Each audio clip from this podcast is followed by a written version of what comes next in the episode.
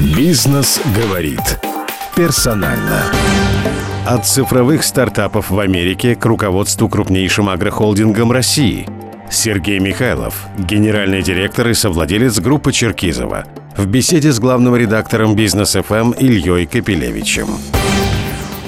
Сергей Юрьевич, немножко о вашей вот э, личной истории. Вы учились там сначала в Швейцарии, потом в США, как многие представители второго поколения нашего крупного бизнеса. Думали ли вы в те годы, что будете заниматься сельским хозяйством? Там в Америке у вас, как я читал, были совсем другие интересы. Был стартап в области IT.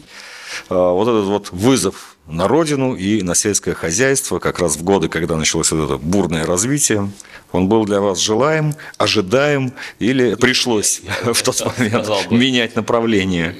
Ну, это было и ожидаемо, и где-то оправдано, и осознанно, поэтому э, приходилось расти, и даже не работая в семейном бизнесе, все равно ты как бы косвенно в этом участвуешь. А поэтому в 2001-2002 году я вернулся с Америки в Россию и начал заниматься. В то время как раз это было колбасное направление, которое было основным. Но сказать, что я только начал этим заниматься, это не так, потому что я уже, в принципе, ну, был очень сильно погружен в семейном бизнесе. Понятно, как вот один из моих друзей сказал, да, ты за обедом или за ужином, да, вечером, да, ну, первые там пять минут это общая дискуссия, да, там как дела и что, а следующие полтора часа это про то, что происходит сегодня в семейном бизнесе. И это начиналось еще и до учебы, и отъезда в Швейцарию или в Америку. Приходилось и ездить по предприятиям, отец брал с собой в командировки, приходилось работать и переводчиком поскольку тогда уже владел английским языком, участвовать в переговорах, поэтому начиная, наверное, с 12, с 13, как сейчас помню,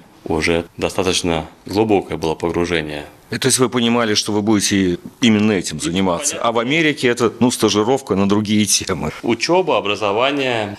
Я понимал, наверное, что в какой-то момент я буду как-то работать с отцом, помогать там и участвовать в семейном бизнесе. Вот. Ну, был тоже опыт и не связанный с этим, то, что вы упомянули в IT – был очень полезным. Там, пока я учился в Джорджтауне, параллельно был и стартап.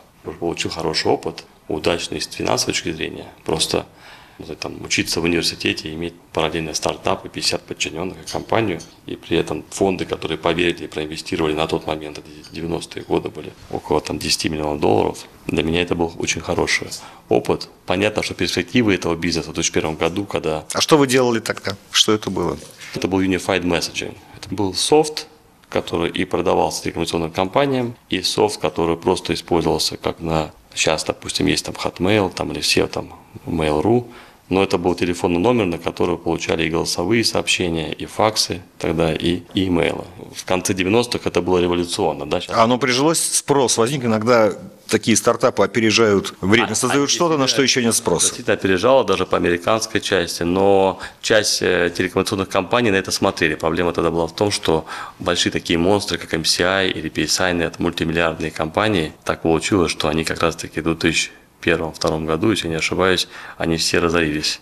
Но там большой кризис случился как и в доткоме, и в телекоммуникационной части. И поэтому в моменте тогда, на 2-3 года... Попали в пустыню смерти, как это называется, да. когда продукт есть, а спроса нет. Абсолютно, да. И поэтому вот понятно, была, точно была бы пауза на 2-3-4 года, в то время как в России у нас в это время, наоборот, все начало подниматься. На земле причем. Да. Вот когда вы приехали в Россию на нулевые годы, ну, как бы бизнес-практики в России ведь тоже, они так развиваются, ну, постепенно. В 90-е годы были свои, в общем-то, законы и понятия, в нулевые свои. Сейчас вот мы сидим в таких офисах западного типа, но в нулевых все это еще было не совсем так. Вот после Америки, после ее стандартов, корпоративных привычек, установок, американского университетского образования. Здесь вам, наверное, пришлось столкнуться э, ну, с деревней, в хорошем или плохом смысле этого слова. Насколько это был серьезный контраст, и насколько, может быть, вашему отцу пришлось вас поправлять и возвращать в реальность, как говорится. Был такой момент? Контраст точно был. Это 2001-2002 год, там, но все было, там, мне такое было ощущение, что я бежал 200 км в час, и тут я сразу побежал 5 км в час. Слушайте, в нулевых Это годах Первое, первое ощущение, да. у нас было принято еще серьезные вопросы э, решать, э, так сказать, обязательно в ходе банкета, мягко говоря, а то и особенно в регионах. И на, на- завтрак коньяк пить, да? Ну, без этого, так сказать, тоже каши не сваришь. Тогда это было принято, да. А в Америке, наверное, совсем нет. Ну, понятно, что приходилось адаптироваться, но мне не всегда казалось, американское образование, оно во многом первое, что тебе дает, это учит тебя быстро учиться. Ты не какое-то образование получаешь, а вообще система образования построена на том, что человек должен быстро адаптироваться и быстро учиться. И поэтому вот это помогало. И второй контраст – это сам аграрный бизнес. Это достаточно специфичный бизнес.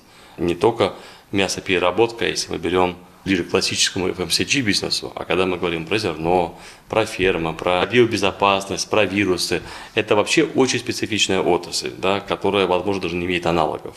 Многие правила игры, которые применяются в классических мультинациональных компаниях, вы посмотрите в мясе, нет ни одной мультинациональной по правде компании. То есть это практически такие локальные истории. Да? Вы возьмете там сегодня Nestle, если хотите, там Danone. В мясе вы мне по правде не назовете сегодня. Потому что в каждой стране этот бизнес называется одинаково, но он имеет очень большую специфику. Как он устроен и так далее. Бизнес говорит персонально. Сейчас компания Черкизова, она только частично в Москве, она в основном в регионах, на земле. Насколько, так сказать, плотное личное знакомство вам потребовалось, чтобы понять, как там вот э, на этих комплексах, которые в сельской местности находятся, в разных областях, как там люди живут, сколько им надо платить, Наверное, скажу очевидное, там, да, вот там, ну, я такой вам пример приведу. Когда мы начинали в свиноводстве, начиналось это с приобретения свинокомплекса в Подмосковье как раз таки. Сейчас это, по-моему, в Новой Москве. Кузнецовский свинокомплекс, и это были конец 90-х, когда мы начинали заниматься вертикальной интеграцией, это свинокомплексы, птицефабрики.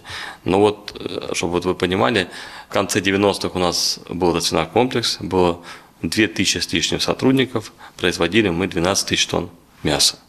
Сегодня мы производим 300 тысяч тонн мяса, у нас работает 1900 сотрудников. Это может быть социально правильно, неправильно, мы здесь не будем оспаривать, но технологии сегодня настолько продвинулись, и в том числе в аграрном секторе, что произведен продукции на душу населения, это в разы просто выросло, ну, производство в 30 раз, а на 20% меньше людей. Вот если сравнивать ситуацию. Понятно, у нас в компании работает больше 30 тысяч людей в целом, да, но то количество воспроизводимой продукции сегодня, оно очень ну, не автоматизировано, а на очень высоких там, технологиях. Россия была одна из последних стран, ну, больших стран, которая занялась всерьез воспроизводством мяса и аграрного сектора. Здесь есть плюсы и минусы. Ну, понятно, минусы, что мы Долго жили без импортировали, мяса, да, импортировали, и так да. далее. А плюсы, что мы, нам повезло, что мы могли этим заниматься очень поздно и использовать другие технологии продвинутые. Ну, возьмите Бразилию, это происходило 50 лет назад. Возьмите Европу, там что-то строило 60, 70, 80 лет. Соединенные Штаты, там последние инвестиции, они больше как исключение из правил. Там все эти фермы, они были построены, это не мегафермы, это там по 2-3 птичника и так далее. То есть мы имели возможность воспользоваться последними лучшими технологиями, посмотреть разный опыт и его правильно применить, адаптировать в России. По большому счету на старте мы выступали как финансовые инвесторы, проектное управление, смотрели все по всему миру и адаптировали, учитывая российскую специфику. Это там и люди, и климат. Нет, Э, Это, скажем так, технологическая революция, которая принесена, так сказать, в Россию крупными агрохолдингами, она безработицу не создает, да? Нет такой э, темы, не Нет, сталкиваетесь ну вы с ней. от- это что относительно, конечно, вклад вкладывается. Там у нас же есть и переработка, и убой. Ну, ну, у нас 30 тысяч сотрудников работает. Я вам сейчас приведу пример. У нас там, не знаю, еще лет 5 назад работало меньше 20 тысяч. Но это мы рост, создаем- потому что у вас растут и объемы, Объемы, и количество, конечно. и просто ну, количество фабрик и комплекс, оно растет. А вот в данной конкретной местности все-таки тренд на то, что вы больше работников нанимаете, или благодаря тем технологическим инновациям, о которых вы рассказываете, работников надо будет сокращать. Ну, вообще повышение эффективности и постоянное совершенствование в нашей компании – это постоянная тема. А мы недавно запустили завод по производству сырокопченых колбас в Кашире, как мы называем, завод «Робот», где использовалась не только автоматизация, там порядка 14 роботов, но и искусственный интеллект, это ERP-система SAP, которая управляет роботами, и практически человек исключен из производственного процесса, и участие минимизировано, оно в большей степени заключается в поддержании этих всех единиц и софта в рабочем состоянии. Машинное зрение мы сегодня тоже активно начинаем использовать, которое в определении и качества продукции, и производительности труда, где машинное зрение, ну, оно на таком уже уровне сейчас, что оно может считывать многие вещи и определять там и повышать эффективность. У нас есть э, в бэк-офисах, ну, А в сельской местности где взять людей, которые умеют этим все-таки все равно люди нужны, ну, совершенно другие, не те, которые ходят и убирают вручную э, навоз, извините, а нужны люди, которые умеют оперировать вот этой новой техникой. Вот вы абсолютно все правильно происходит? говорите. Мы вот в Кашире на этом заводе роботов столкнулись с тем, что у нас намного меньше людей, но требования и специализация этих людей, она сильно изменилась. То есть, и вот даже ощутили нехватку профессиональных IT-инженеров, которые могли бы поддерживать вот эту вот всю технику в рабочем состоянии. Бизнес говорит персонально. У нас, как известно, постоянная проблема. Наши именно мясные продукты, и птицы, там, и свинина, э, они, ну, тамошние значит, надзоры э, блокируют поставки из-за того, что у нас болезни животных. И это такой бич последних лет. Птичий грипп, африканская чума свиней. Из-за этого вот Китай там свинину до сих пор не пускает нашу, по-моему. А это одна из основных ваших статей производства.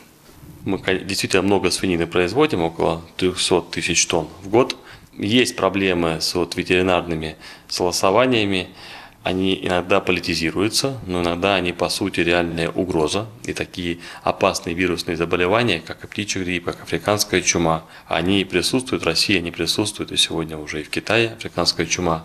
Ситуация осложняется тем, что не все страны признают регионализацию. Для России это очень важно, потому что страна у нас большая, и если страны импортеры не согласны с нашими принципами и процедурами и качеством надзора и не признают регионализацию, ну, это означает, там, не знаю, на Дальнем Востоке там заболела какая-то в подворье одна курица. А об этом сразу известно на весь мир, если в подворье на Дальнем Востоке заболела одна может курица. Быть, одна нет, две туда, можете одна, по идее, как бы у нас неплохо работает учет этого не всегда, но в принципе у нас достаточно открыто ведется позиция, публикуются эти данные, есть определенные процедуры, принятые в мире. Но суть не в этом. Суть в том, что если эта инфекция присутствует, там, не знаю, 8 часовых поясов от вот Подмосковья вот здесь, да, то если регионализация не работает, то закрывается или временно по там, даже правилам ВТО опасные вирусные инфекции, там минимум там, на 3-6 месяцев может быть приостановлена торговля и как бы вот ничего с этим не сделаешь. Ну, понятно, учитывая наши масштабы и разные там климатические зоны и так далее, то риски умножаются. В общем, пока по всей стране не выведем, все равно будем находиться под да, соответствующими полностью. ограничениями. А это, ну, это достаточно сложно и по африканской чуме, и по вот, птичьему гриппу, но многие страны уже начинают признавать э, регионализацию. Допустим, Европе не удается добиться пока понимания по регионализации. Как и в ту, и в другую сторону этот вопрос обсуждается. Даже если добиться добиться ситуации, что нет у нас этой инфекции на какое-то промежуток времени, то очень высоки риски, что она где-то может в нашей стране появиться. Поэтому мы надеемся, что эти протоколы будут усовершенствованы и договоренности с большим количеством наших партнеров, с кем мы могли бы работать по экспорту импорту мясной продукции, мы могли бы достигнуть эти договоренности, тогда можно рассчитывать на устойчивый, стабильный рост торговли мясом. А в действительности вот масштабы этой проблемы для самой России, они насколько велики? Э, угроза реальная, есть много прецедентов в нашей компании и других компаниях. Э, мы пережили тоже несколько вирусных инфекций, это касается ИЧС, птичьего гриппа. Так что это на самом деле, ну, если мы с вами посмотрим, проделаны сотни миллиардов инвестиций, вложены в агросектор, и понятно, сегодня это промышленное производство, масштабное производство, но вот эта инфекция – это вообще часть нашего бизнеса, да, то есть просто ну, иногда это публицируется, это нет, но любая компания, которая занимается скажем так, в агро направлении с животными, это часть нашего бизнеса, мы должны соблюдать самые там высокие стандарты, что касается биологической безопасности. Бизнес говорит персонально. Ну, все время все грешат на личные подсобные хозяйства, что вот там как бы ни контроля нет, ни возможности, собственно, предотвращать. фактор, личные подсобные хозяйства – нас спасает во многом, что плотность животных, плотность людей в нашей стране, она очень низкая. И Китай, допустим, посмотрим, я приведу пример, 500-600 миллионов примерно там плюс-минус поголовье свиней в Китае. У нас около 20. И при этом в Китае, ну не везде, а там буквально в пяти провинциях приходится больше половины 60% этого поголовья. Представьте себе, какая там плотность. И вот, допустим, та же АЧС, которая у нас уже, не знаю, там 12 лет, по-моему, присутствует, с начала 2006 года, да, она развивается, у нас там 150-200 вспышек примерно в год, там где-то больше, где-то меньше. Но потери, которые мы понесли за последние 12 лет, ну, они исчисляются процентами, там 2-3% от всего производства годового в России. Ну, то поголовье, которое было утеряно. Теперь в Китае. В августе у них случилась африканская чума в прошлом году. И уже через там, 6 месяцев после этого они констатируют о, ну там статистики пока точно нету, но падение составит от 20 до 50 процентов поголовья. Но при этом нашу свинину они не пускают из-за АЧС. Ну это другая часть, но я вот хочу сказать, что вот эта плотность, да, которая есть, и тем более у них приходится на подворье, сегодня практически 50 процентов, а в подворье, как мы знаем, биобезопасность в принципе отсутствует как класс, то есть из-за этой плотности, из такой ситуации за полгода теряют 20, 30, 40 процентов, а это еще на сотни миллионов голов, 100 или 150 когда у нас, может, было потеряно несколько миллионов голов за последние 12 лет. Поэтому у нас, естественно, есть преимущество, но при этом угроза и опасность есть. И поэтому ЛПХ сегодня, понятно, что вопрос социально важный, он непростой, и население тоже надо чем-то заниматься. Но мы не раз говорили, мы считаем, что там, где у нас высокая концентрация промышленного производства свинины, это центральные федеральные округа, ну тот же Белгородская область, там Липецкая, Воронежская, у нас примерно 5-6 областей сегодня производят, наверное, около 70% промышленной свинины в стране. Вот в этих областях мы считали бы целесообразным найти какой-то баланс и ограничить воспроизводство свинины в ЛПХ, перевести на другие сферы деятельности, я не знаю, там гуси, не знаю, утки, баранина, что-то еще, да, потому что риски, ну, колоссальные, и заниматься свиноводством, когда в радиусе 50 километров у тебя тут же есть ЛПХ, и тут же есть это подворье, ну и понятно, там работники, то есть мы их проверяем, мы смотрим, у них-то нет, но у них у них есть родственники, дальние родственники, друзья, там кто-то охотники и так далее. И это становится ну, практически неподконтрольным процессом, поэтому мы подвержены рискам. И, а под этими рисками стоят миллиарды инвестиций, которые были проделаны, а за этим стоит продовольственная безопасность страны потому что нас спасает, конечно, наша география и так далее, да, но Китай сегодня столкнулся с острой нехваткой протеина, и сегодня выпадающие объемы Китая – это примерно сегодня 10 миллионов тонн свинины. Если сегодня взять весь мировой оборот торговли свинины и все это отдать Китаю, это не перекроет даже 50%. А вообще тема очень острая, потому что вот в разгар этих вспышек у нас несколько лет назад э, звучали предложения вплоть до истребления кабанов. Вот я в этом очень слабо разбираюсь, но вот это остается актуальным, и можно ли вообще так делать? Такой это сложный вопрос. Во-первых, как это реализовать там, да, хотя многие страны, та же Испания, которая сталкивалась с этими процессами 70-е годы а, в итоге ограничивали, да, и там стимулировали всячески истребление кабанов. При этом все равно ситуация них закончилась плачевно. 80% поголовья они уничтожили. И пока этого не сделали, они избавиться от АЧС не смогли.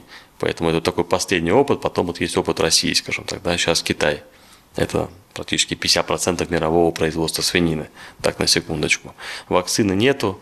Наверное, бы идеально, если была бы вакцина, но пока никто не может ее придумать, это бы решило. Но можно ли кабанов истреблять? Природа тоже не терпит пустоты. Слушай, ну везде должен быть разум какой-то. Мне кажется, вот э, на мой взгляд, что касается а, ЛПХ, особенно там, где есть концентрированное промышленное производство, но это достаточно очевидно, что риски не оправданы.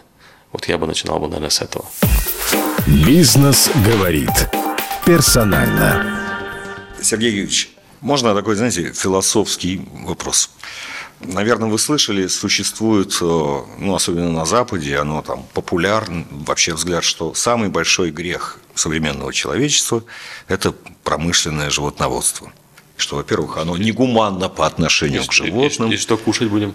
Э, не знаю, вот э, на МКС, кстати, с помощью российского 3D биопринтера первую отпечатали говядину. Значит, в Америке бурно растет компания, которая изготовляет псевдомясо, но из э, растительных ингредиентов. Это как бы философская идея, она набирает силу, она популярна.